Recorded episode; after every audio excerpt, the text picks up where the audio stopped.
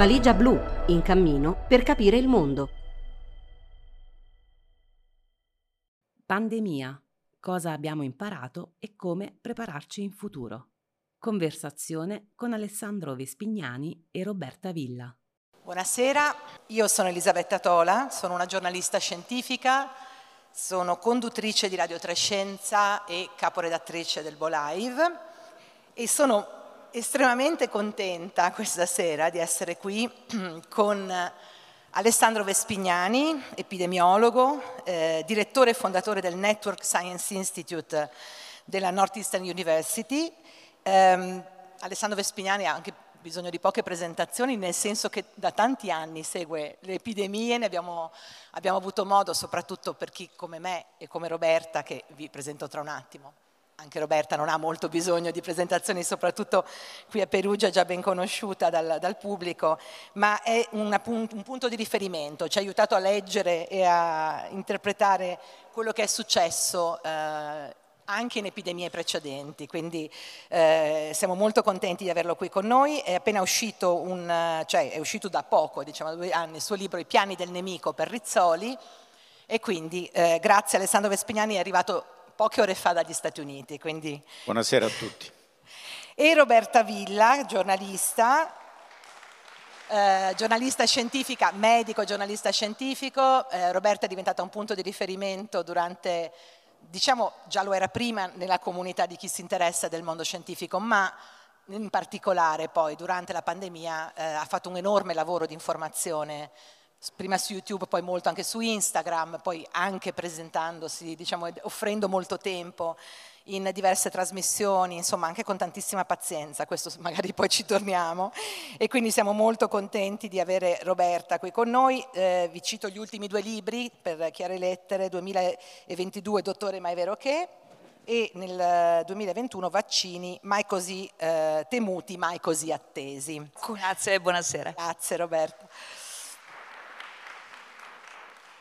Allora, c'è sicuramente il, il, problema dell'origine, questo è una delle, delle, diciamo di quel lavoro investigativo che a tutti eh, piacerebbe di, di, di, dire, trovare una soluzione. Eh, ho, io credo che sarà molto difficile che ci sarà mai questa, questa soluzione e vorrei anche un pochino eh, sfatare il mito che questa soluzione poi però ci possa insegnare troppo. Nel senso che sì, se fosse fuggito da un laboratorio questo non ci deve tranquillizzare dicendo eh, ma allora non ci sono gli spillover, gli spillover invece ci sono e se fosse uno spillover non vuol dire che non dobbiamo invece avere molta attenzione quando si lavora in laboratorio, soprattutto nei laboratori come si dice di livello 4 che, che bisogna controllare. Quindi in qualche modo eh, ci piace avere, questo è un pezzo mancante in una narrativa eh, diciamo, eh, di, di, di questa pandemia, però poi in realtà per come lezione secondo me è, è, è meno, meno, forte. E invece secondo me l'altro punto fondamentale è cercare di capire cosa è successo invece con quello di cui parlava David prima, cioè con la disinformazione, cosa è successo a un certo punto noi siamo passati dai primi mesi della pandemia dove in qualche modo era eravamo noi contro un, un nemico che era il, questo virus a una situazione invece completamente frammentata e di disinformazione estrema. E lì ci sono dei passaggi che vanno capiti. Eh, sicuramente è il passaggio in cui la pandemia si è dimostrata uno, un problema scientifico e allo stesso tempo un problema politico e, e questa commistione non funziona bene in qualche modo e ci sono stati degli snodi, dei meccanismi, molti ancora non compresi, che hanno fatto deragliare il sistema, il sistema diciamo, di risposta alla pandemia. In realtà, e qui però mi fermo, poi ne, ne parleremo, questo sistema non c'era, però eh, questo sistema di risposta mancava molto. No, infatti, forse ti faccio quest'altra domanda e poi diamo eh, la parola a Roberta. Mm, il tuo libro apre con una riunione, apre con te che in una riunione a un certo punto sollevi questo problema.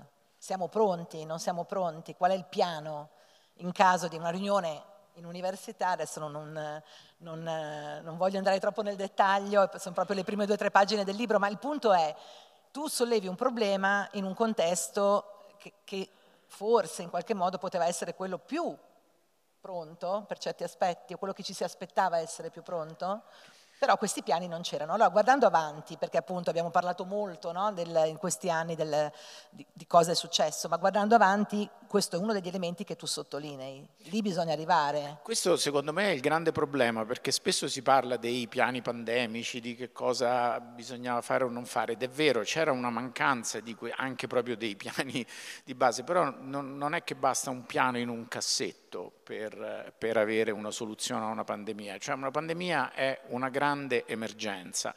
Tutti noi viviamo l'emergenza dei terremoti, viviamo le emergenze eh, dei grandi de fenomeni eh, atmosferici, eccetera, dove costantemente ci si esercita e c'è una infrastruttura, una cultura eh, di risposta a questi sistemi che sono costantemente esercitate e preparate. Per una pandemia non c'erano, semplicemente non c'erano.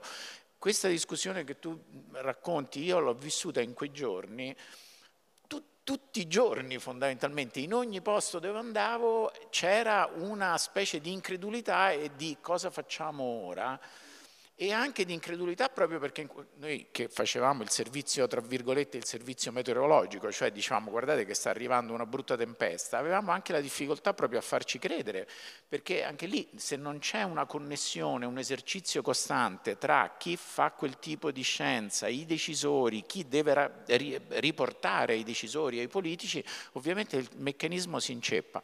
Il problema, ed è qui la grande lezione, è creare questo sistema questa cultura e io questo però non lo vedo, eh, non lo vedo succedere, questa è la cosa che a me preoccupa più, eh, più grandemente.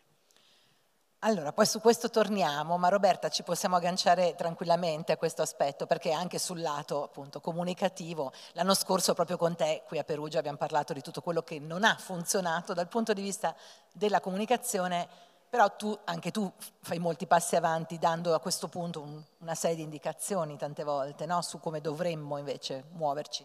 Sì, però lasciami eh, collegare eh, ad Alessandro, cioè il punto fondamentale è la nostra percezione percezione del pubblico e percezione della politica, cioè questo passaggio continuo tra il panico o la negazione, cioè l'incapacità, una popolazione che vive in un luogo, eh, per esempio, dove ci sono molti terremoti, può essere più o meno preparata, decide o meno eh, di eh, investire in sistemi antisismici nella sua casa, ma lo sa che il terremoto può arrivare. Qui invece il problema grosso è la negazione. Ci pensavo prima quando Francesca Mannocchi parlava dei cadaveri, eh, di, di, chi diceva che forse i cadaveri erano messi eh, apposta sulle strade. No? Cioè, lo stesso noi lo stiamo vivendo qua il problema, guarda, non è davvero il, il piano pandemico. Di, di, Oggi pomeriggio sono andata a rileggermi il piano pandemico del 2006, quello famoso. Quel piano, in quel piano già c'erano tante cose. Se fossero state fatte davvero le cose previste nel 2006, eh, preoccuparsi per esempio che ci fossero le mascherine, per esempio eh, avere de, delle diciamo, degli schemi già stabiliti di catene di comando, avere un piano di comunicazione, avere sotto controllo quanti respiratori c'erano, eh, ventilatori no? Nel, nella rianimazione, eccetera. Se fossero state fatte soprattutto le esercitazioni che erano previste, cioè come se fosse una cosa seria.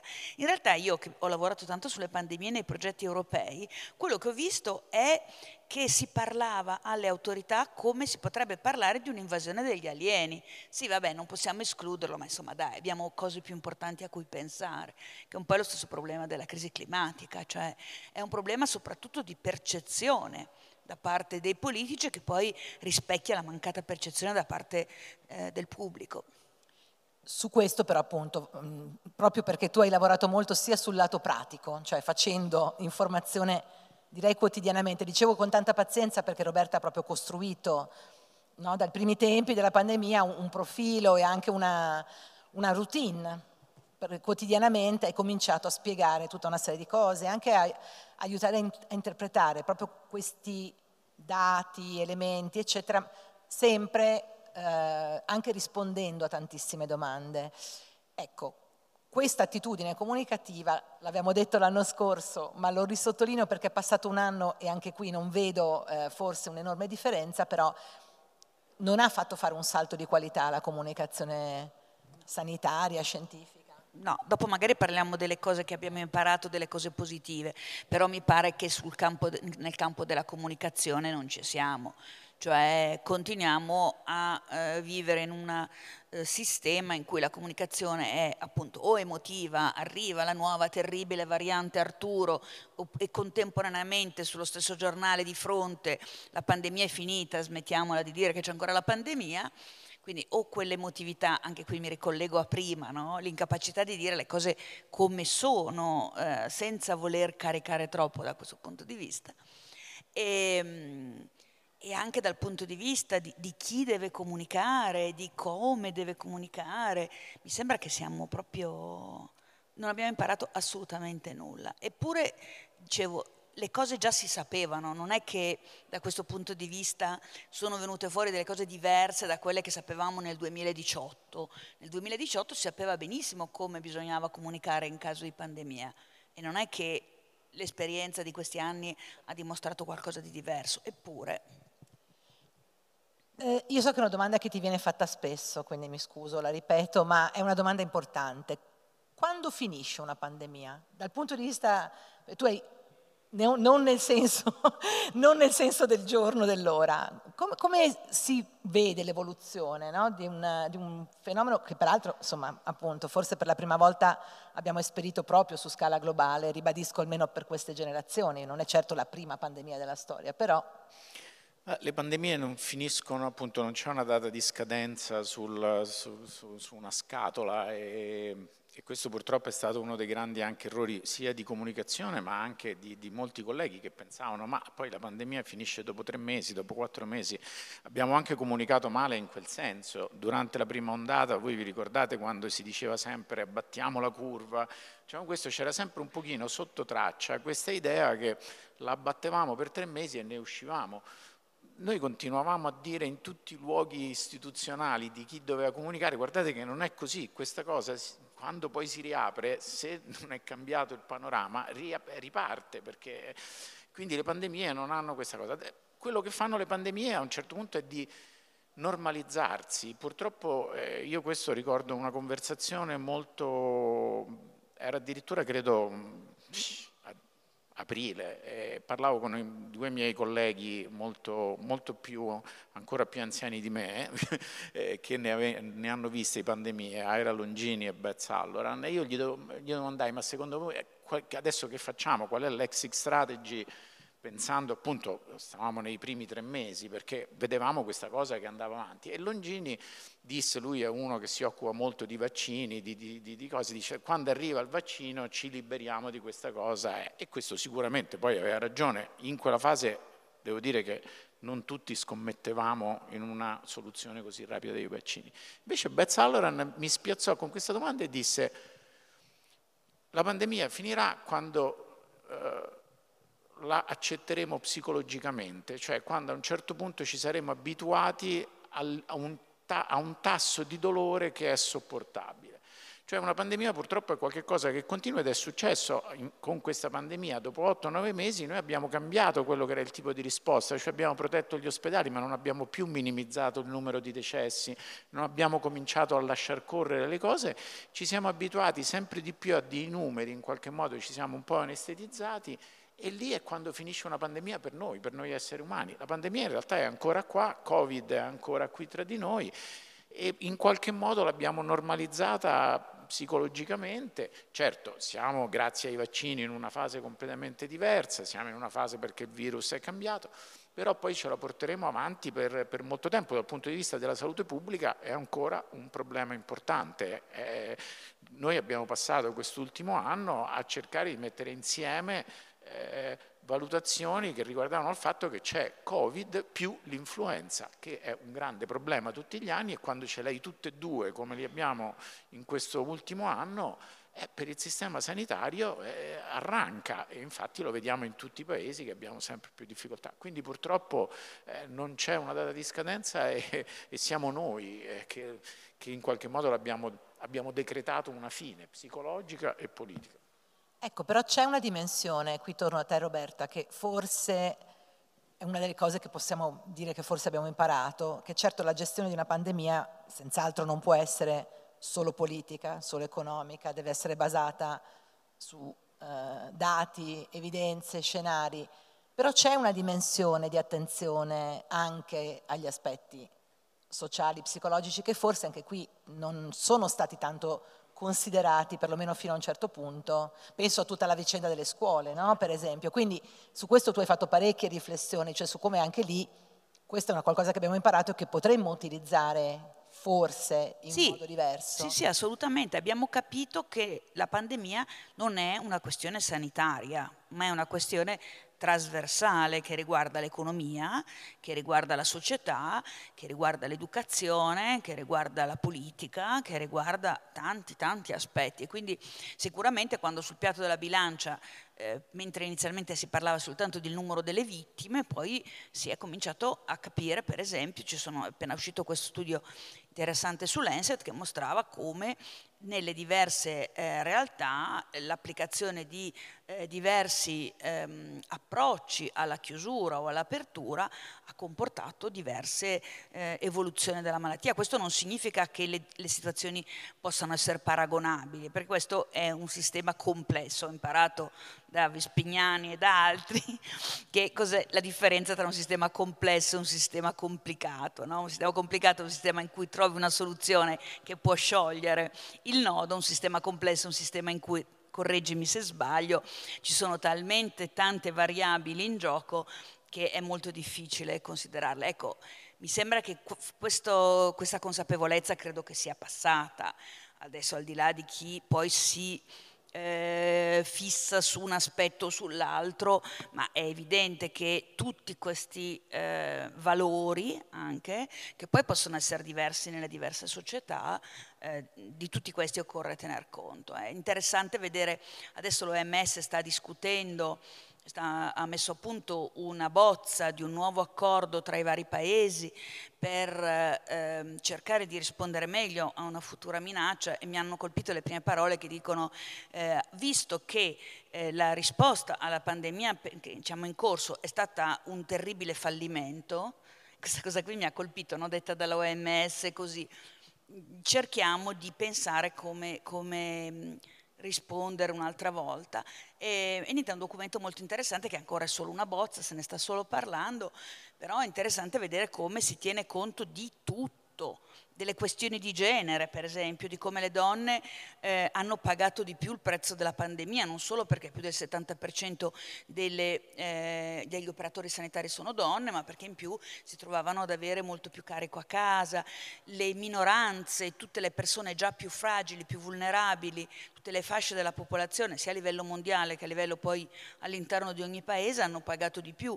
E su tutto questo occorre un impegno forte eh, perché non si ripeta.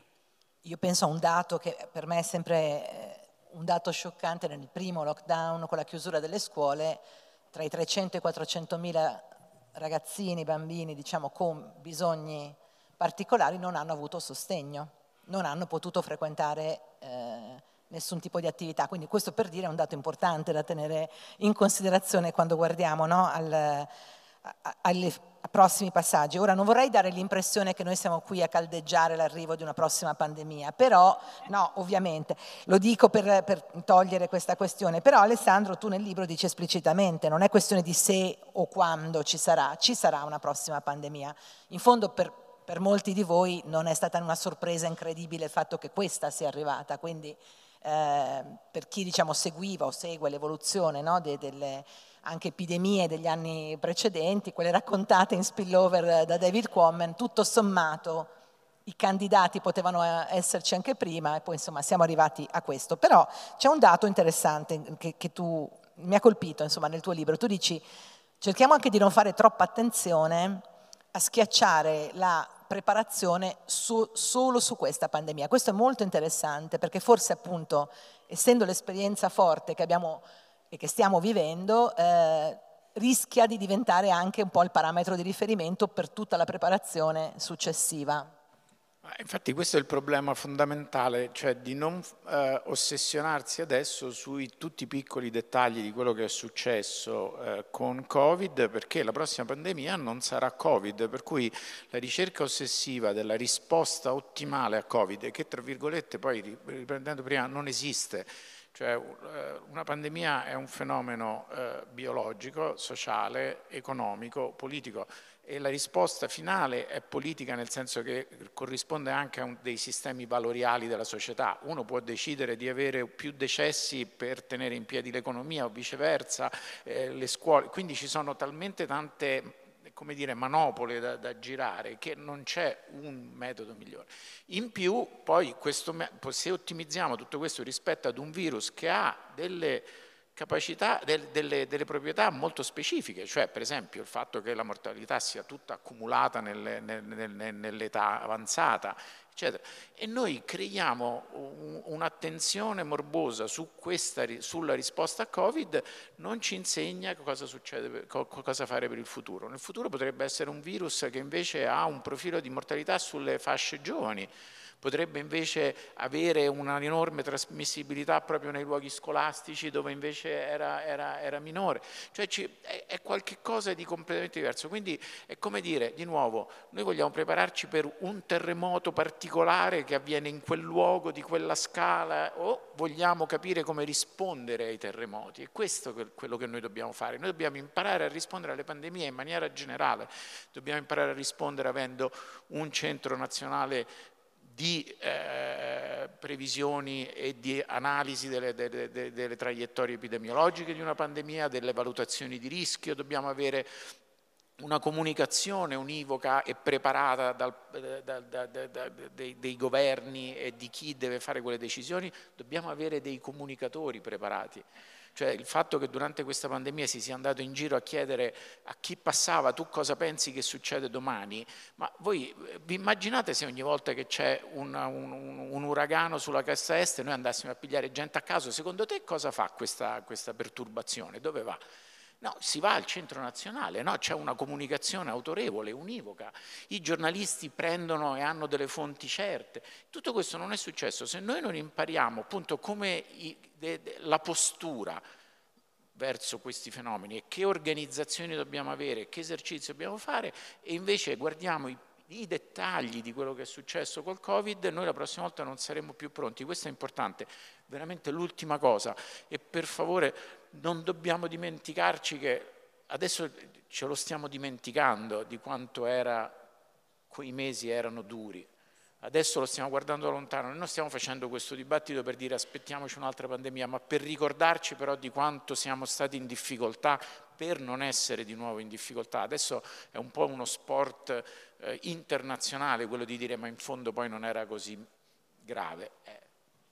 Questo penso sia un punto fondamentale, che è esattamente la ragione per cui abbiamo deciso anche di, di fare questo, questo incontro qui, proprio non per guardare indietro con lo sguardo del, solamente del, del, ricordo, ma per prendere questo monito che, che, hai appena sottolineato. Roberta Villa, io penso che anche tu su questo appunto abbia una riflessione in fondo sulla stessa... Sulla stessa sì, mi ha molto colpito eh. quello che hai detto tu, cioè non siamo qui ad auspicare una nuova pandemia, ma il punto è questo, che le persone credono questo, cioè se io parlo ancora di pandemia c'è sempre qualcuno che mi scrive ah tu perché ti piacerebbe che continuasse la pandemia così va in televisione gratis tutte le sere a perdere, ecco no, parlare di una cosa, dire che c'è un rischio non significa volere che sia così o auspicare e questo è, è, veramente un passaggio logico che nella comunicazione è difficile gestire, però che è indispensabile. Eh.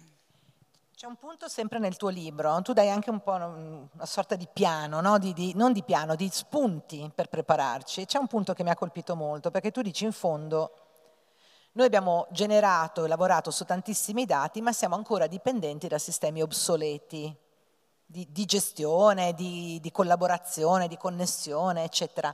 Cosa vuol dire e, e, e cosa, a cosa dovremmo puntare? Ah, che probabilmente molte persone quando è cominciata questa pandemia hanno pensato che eh, la scienza si, eh, e la comprensione di questa pandemia avvenisse dentro delle, eh, dei set hollywoodiani da, da cinema catastrofico, no? dove ci sono questi centri di comando e controllo che sullo schermo, dove sullo schermo vedi i casi minuto per minuto, dove batti su dei tasti e ottieni tutte le informazioni. Invece non è così.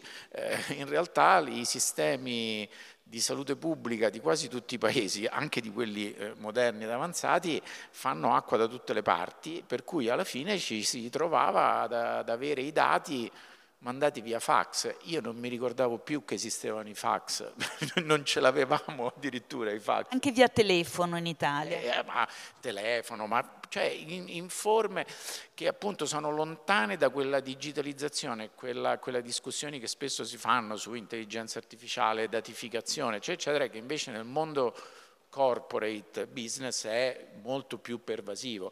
C'è bisogno di una visione della salute pubblica che sia moderna, cioè di una salute pubblica che diventi tecnologica e che acquisisca sistemi di informazione, di presa dati che siano completamente nuovi e di ritorno al territorio, agli individui, alle persone, al fatto dove tutti noi partecipiamo a questa tomografia della società che serve per capire dove poi si annidano i problemi e non solo per per le pandemie, cioè la salute pubblica sarà il campo di battaglia delle grandi sfide del domani, cioè il cambiamento climatico, le diseguaglianze, l'esaurimento delle risorse, hanno un impatto che va immediatamente a toccare la salute pubblica avere nuove fonti di dati e avere accesso a dati è fondamentale.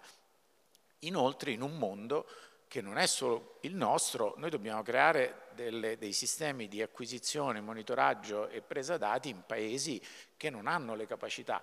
Di nuovo, da una parte se volete perché siamo generosi e vogliamo il, il bene dell'umanità, dall'altra anche per egoismo perché comunque sia poi se non capiamo cosa succede in alcune zone dell'Africa o del, eh, o del Far East eh, non, non riusciamo poi a difenderci neanche noi.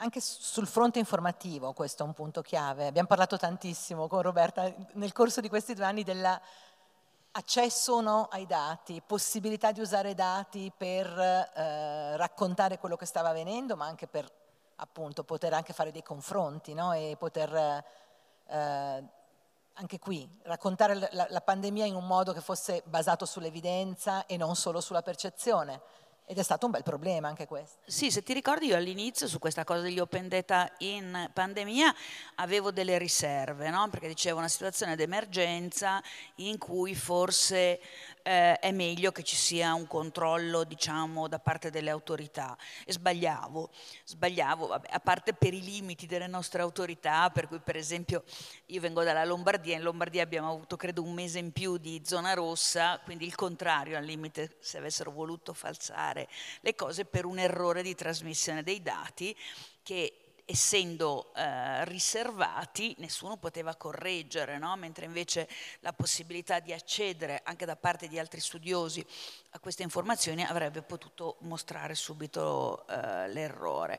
Ma poi perché appunto bisogna uscire da questa logica ehm, del, dell'informazione come qualcosa di riservato, cioè tutta la comunicazione della pandemia dovrebbe essere basata sulla trasparenza, sulla trasparenza che eh, spesso viene evitata con la scusa del panico, no? si dice non bisogna creare panico, in realtà nella comunicazione del rischio eh, si contemplano le due situazioni, anzi le tre diciamo, quella di una situazione in cui non c'è un pericolo reale ma le persone sono molto spaventate e allora in questo caso è giusto cercare di rassicurare, quella in cui invece il pericolo è forte e la gente non se ne preoccupa, penso al fumo, penso...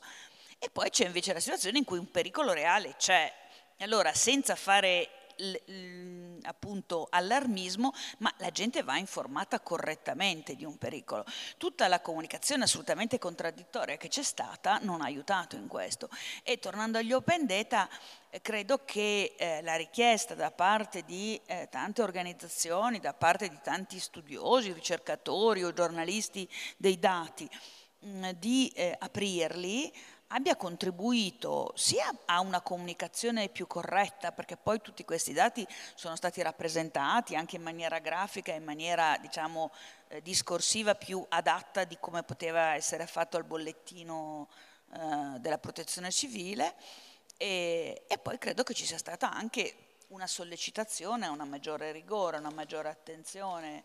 Quindi alla fine penso che sia stato un grosso passo avanti. Però posso dire una cosa Roberta, gli open data sono straordinari, una grande eh, occasione per tutti se il sistema dell'informazione e il sistema istituzionale lavorano correttamente, perché se invece c'è un vuoto da parte di questi due sistemi di comunicazione, allora il dato aperto diventa un dato, eh, scusatemi la parola brutta, un dato stuprato, che può essere tutto, il contrario di tutto, è manipolabile e quindi puoi creare la disinformazione, creare eh, le, le, due pagine sui quotidiani in cui ci sono state persone che dicevano il giorno in cui i casi diventavano zero con l'ora e il minuto, è tutto basato su dati aperti, ma in maniera che era diciamola anche se in buona fede, amatoriale, mettiamola così. Nel momento in cui il sistema istituzionale dell'informazione invece lavora e comunica bene, allora il dato può essere completamente aperto. Fondamentale è il senso di responsabilità, che secondo me è mancato pesantemente da tutte le parti.